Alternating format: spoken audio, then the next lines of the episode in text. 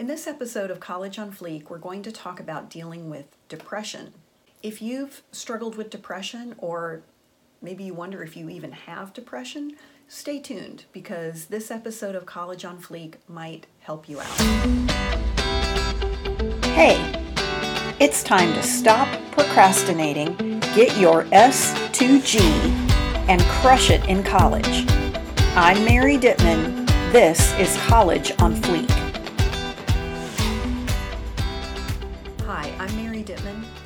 Award winning business professor on the collegiate level and the creator of Wonderful Life and College on Fleek. In this episode, we're going to talk about dealing with depression. But before we do that, let's take a motivation minute. I just was looking at some fascinating research, and this is not new. But what the research shows is that clutter in any form distracts your brain.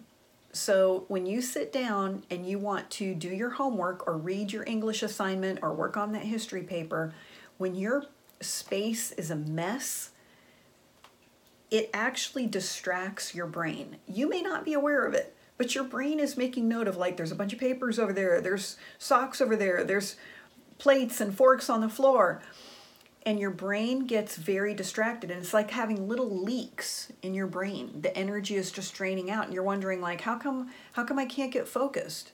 Now if you've heard of the KonMari method marie kondo she recommends when you're going to declutter she's her method is like with your clothes get all of your clothes from everywhere. The closet the dresser wherever your clothes are get them all out and like throw them in a pile and go through them all Okay, I can't do that.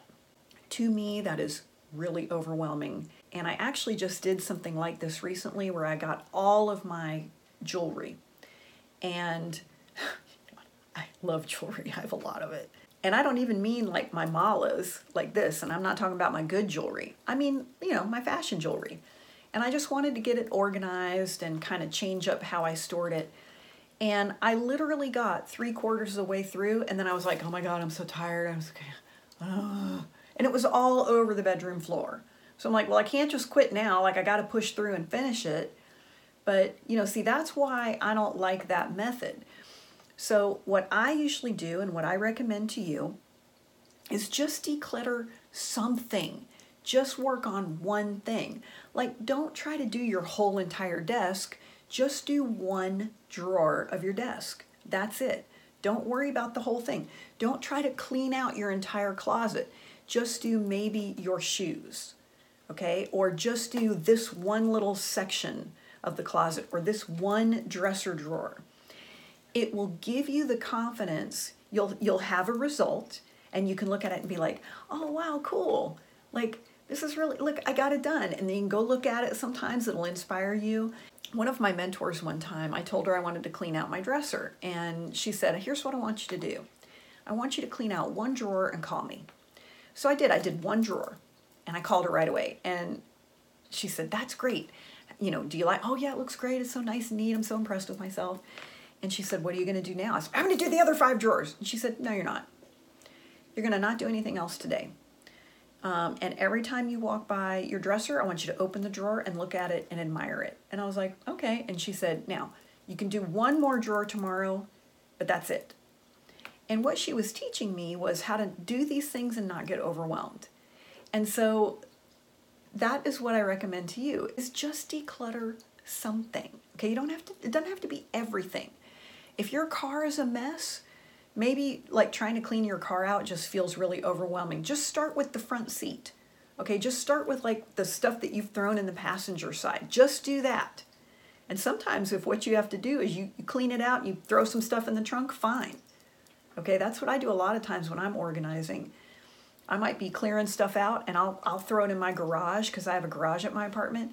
I'll be like throw it in the garage because I know I need to move it somewhere else. I'm not sure where yet. I know I want to keep it, but I want to just I can't deal with it right now. Okay, well, so I'll do all that. Now I know at some point I'm gonna have to deal with the garage. But then when I get to the garage, again, I just do like this one little section. Okay? So even if you're like, just clean out the front seat, throw some things in the trunk, you're gonna get to the trunk eventually. Okay, then the next day, you deal with one side of the back seat. Then the next day after that, the other side of the back seat. Okay, now we're at the trunk. Now you might say, well, shoot, now I'm really overwhelmed with the trunk. All right, well, maybe at that point you just say, what can I clear out in 15 minutes? Do as much as you can with the trunk in 15 minutes, and that's it. So just declutter something. In every episode, we like to give you a study hack or a success hack.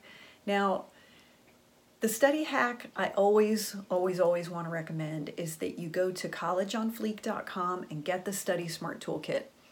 When I was in college, actually in high school and graduate school as well, I had terrible test anxiety. And when I started teaching, I saw that many of my students suffer with test anxiety. And it's really terrible when you have studied, like legit, you've studied, and you get in to take the exam and you, you can't remember anything.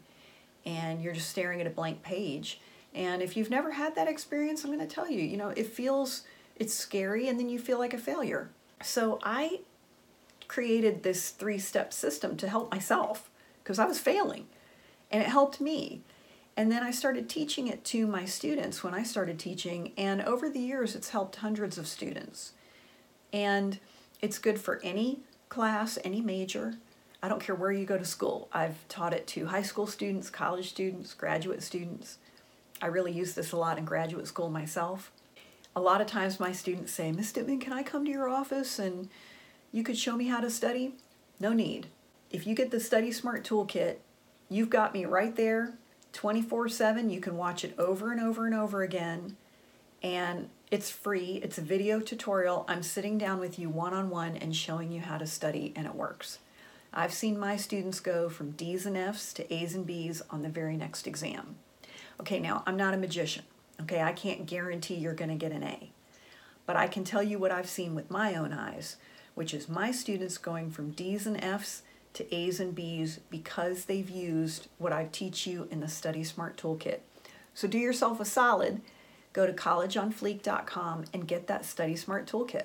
Okay, but let me give you a success hack. And that is listen, create good habits now.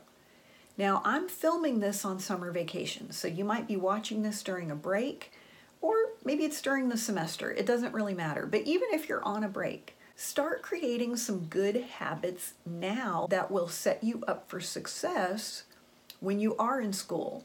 Or if you're in school right now, start creating habits now that are going to help you out through the semester. That could be a lot of different things. It could be getting plenty of rest. It could be managing your time. It could be using the Study Smart Toolkit. It could be making flashcards, reviewing your flashcards, going to the writing center, go to, going to the tutoring center, using your phone a little bit less. Anything that is going to set you up for success while you're in college. But do those things now. Don't wait until it's crunch time and you're stressed out. That's not the right time to try to figure out what to do. The time to figure out what to do is right now. And you can go back and look at one of our previous episodes where we talked about creating the habits that you need for success. You might want to take a look at that. In this episode, we're going to talk about dealing with depression. And before we get into any of this, I want to say that when we're talking about depression, if you are feeling suicidal, you're having dark, negative thoughts, please reach out and get help. You can contact the National Suicide Hotline, call your doctor if you needed to call 911 do that because depression is serious and don't ever try to just figure it out by yourself. There is a lot of help available. So I want to remind you make sure you talk to your doctor, talk to your medical care provider, and there's a lot of help out there. But I want to just talk about depression. Now maybe you don't maybe you don't suffer with depression, but a lot of people do. And this may not really apply to you per se, but I'll bet it applies to at least one person you know. Whether they've ever said they have depression or not, I promise you, you know someone who's suffering. I like to think of depression, there's two different types. There's what I call situational depression, and then, of course, there's clinical depression. Situational depression would be your boyfriend broke up with you, or you had a death of a close friend or a family member, or maybe you failed a class and you're having some emotional response to that.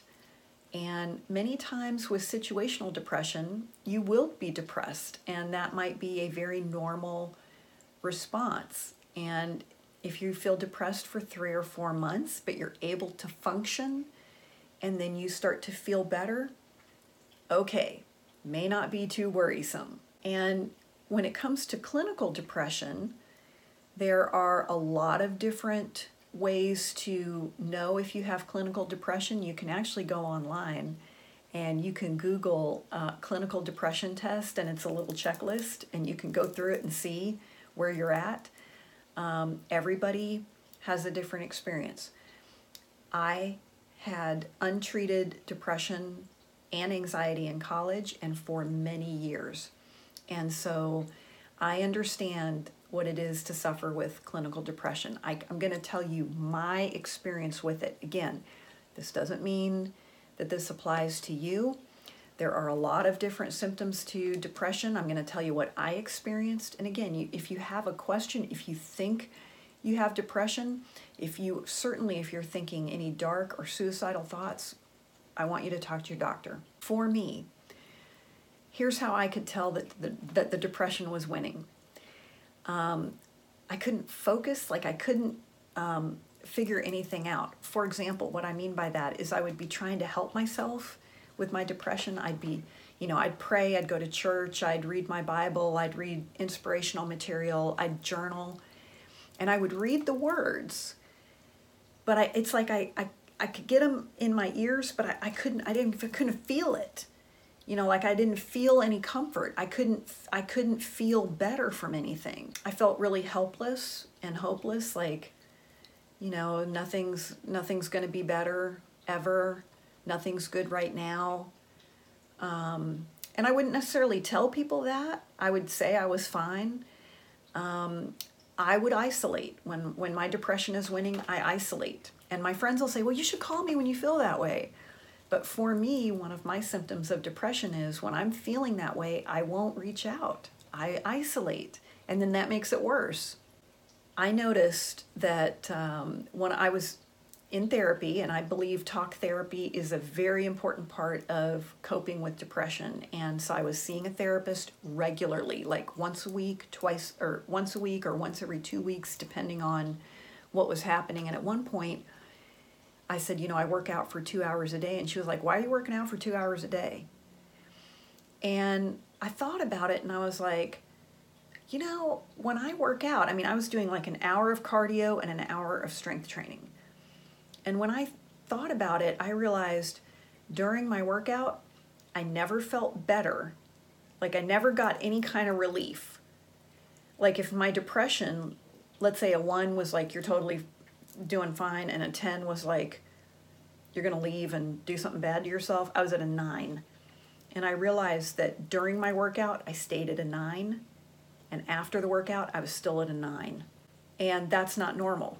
Like today, I know that if I'm feeling down, okay, I'm, and I'm, I'm feeling sad, I'm feeling blue, when I work out, I feel at least a little bit better while I'm working out and probably shortly after I work out. Now, it doesn't mean I'm still not sad, okay, but I get some relief. And that was a big clue to me. I was like, wait a minute, I think something's wrong with my brain because I should get some kind of like endorphin rush. The, the things that happen in your brain when you do any type of exercise, you go for a walk, you go for a run, you work out in the gym, any kind of a fitness class, yoga, anything, you should get some type of a little feel good. And I was getting nothing. And I said, something might be wrong here. And I was very judgmental about people with depression, especially who took medication. I had the attitude, and I wouldn't always say this, I would rarely say this out loud, but my real thought was, well, you don't need a pill you know, you should go to church and get on the treadmill and eat healthy and you won't need to pop a pill. But I was doing all those things. I was eating healthy. I do not drink. I do not use any drugs. Okay, I was getting enough sleep. I was drinking water. I was working out. I was meditating. I was praying. I was going to church. And in fact, one Sunday I was driving home from church and I was, in my mind, I was working on a timeline of when might be a good time for me to do something. and I already had a method. And just in a moment of clarity, I said, oh no, because I know statistically what the research says is if you have a method and a timeline, you're highly likely to follow through. And in that one moment of clarity, I went, oh my gosh, I'm really in trouble. And I promise you, that very next morning, I called my doctor. Now, for me, when I went to see my doctor, he did prescribe me a medication. Now, I really felt like a failure when I had to start taking that medication. And then a few years later, um, I went through a very traumatic event and I was plunged into another depression, could not get out of it. And I was talking with my therapist, and she finally said, You know what? We've done everything we can do. I need you to call your doctor. You've got, we've got to get you more help. And I was like, I'm already on one antidepressant. Like, I, you know, how many more drugs do I have to take? And I, it felt like it was scary to me. Like I'm on an antidepressant and I am feeling like that 10, like some, I'm going to do something. And that was so frightening to me because I'm like, I'm already on an antidepressant. And she said, Look, you're trying to manage this on your own. We're doing talk therapy once a week. I need you to call your doctor. So I did. I called my doctor, you know, actually that, in fact, I, really and truly, she said, I want you to call right now. So I sat there in her office, called and got an appointment. He put me on a second antidepressant. I'm going to tell you something, that was hard for me because I felt like a big failure. Like, what's wrong with me that I have to take medication? Now, medication is not for everybody, okay?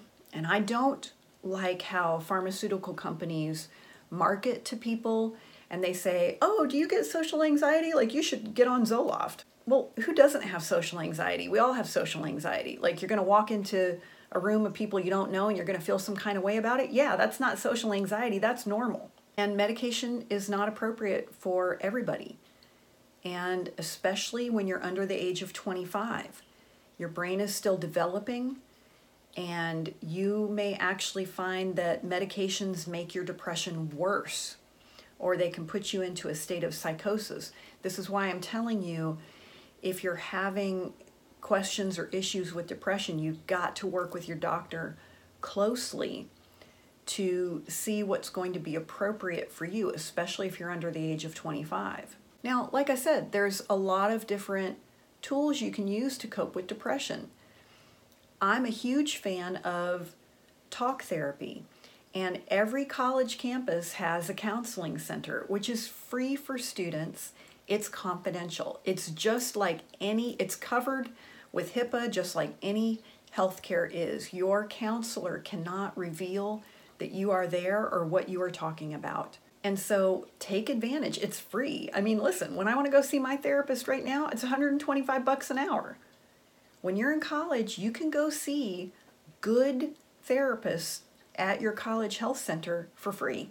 And I always recommend doing that.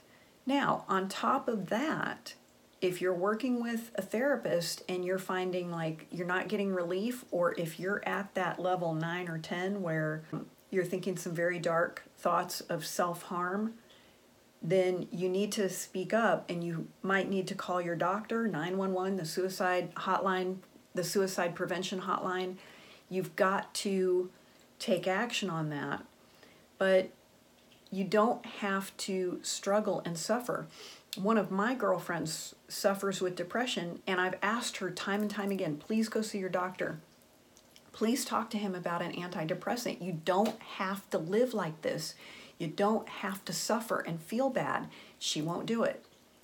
And at one point, I even talked to my doctor and said, Look, I kind of want to go off the antidepressants. I don't like to take pharmaceuticals. I mean, I'm a really healthy person and I'm into like herbs and meditation and stuff like that. Maybe I could get off the antidepressants. And he looked at me and said, How did you get to my office today? Because he knows I live on the other side of town. I said, I drove. He said, Why didn't you walk? I'm like, Why would I walk? It's a freaking 100 degrees outside and it's like 10 miles. Why would I walk? And he said, Yeah, why would you when you could take the car and sit in the air conditioning and it'd be a lot more pleasant, easier way to get here? And he said, That's what the medication does for you. He said, Yeah, we can take you off the medication, um, It just might make life a whole lot more difficult, uncomfortable, and unpleasant for you. Or if it's working for you right now, you can stay on it. Now, again, I'm not suggesting medication is for everybody, and I don't agree with doctors who just prescribe a pill every time you say, ouch. Uh, there are people who say that clinical depression isn't real and that antidepressants don't work. I can tell you in my case, they have worked because I did all the other stuff and it wasn't working. Okay, and to me that was the big indicator was I was exercising hard. And I like to work out. I mean, I enjoy it. And I was feeling zero zero good feelings from it at all. And I so I knew there was something wrong with my brain chemistry. Now, Tony Robbins, who's a motivational speaker, and I like him. I love Tony Robbins. But one of the things he says, and a friend of mine is a huge Tony Robbins fan, and she's like, You just need to change your state. And what he'll say is like, You're feeling down, you're feeling depressed. So you just, you know, you need to just like jump around and like get happy and like do some fun stuff and run around and listen to music and dance. And I get that. But if you have clinical depression, doing that stuff isn't going to cut it. One of my friends at one point told me, you know, you need to make a gratitude list when you're suffering with clinical depression, you literally cannot make a list of things you're grateful for. Literally. Like my brain knew I have a good life, but I was like, I I don't care. Like I don't I'm not grateful for anything. And it's a little hard to explain if you've never felt it. It doesn't, you know, one of the problems with depression is it's it's not logical, okay? And so when you're a sane, you're in a sane, logical place, you can't understand depression. Because when you're in depression, it feels like insanity. And so I just don't believe that jumping around and dancing and listening to music, that might work for some situational type depression. But when you have legit clinical depression, some of those things may not be enough. Again, you need to talk to your doctor. Everybody is different. And when you're under the age of 25, taking um, psychotropic medication may not be beneficial, it could be harmful. But there are a lot of ways that you can get support if you're struggling. You don't have to suffer. I see a lot of my students who end up failing out because they get into a depression where they can't do anything. They can't go to class, they can't get out of the bed, uh, then they start wanting to self medicate to feel better. They drink, they do drugs. That makes it worse. They fail out. Then they're really got a problem to be depressed about. I mean, you don't have to be in that space. You can get some help. So that's what I want to encourage you to do. College on Fleek is a dialogue, not a monologue, and we want to hear from you. I want to know from you what are you going to declutter? Tell me one thing that you're going to work on decluttering. Put that in the comments and let us know. You can always connect with us at collegeonfleek.com, and we'll see you next time right here on College on Fleek.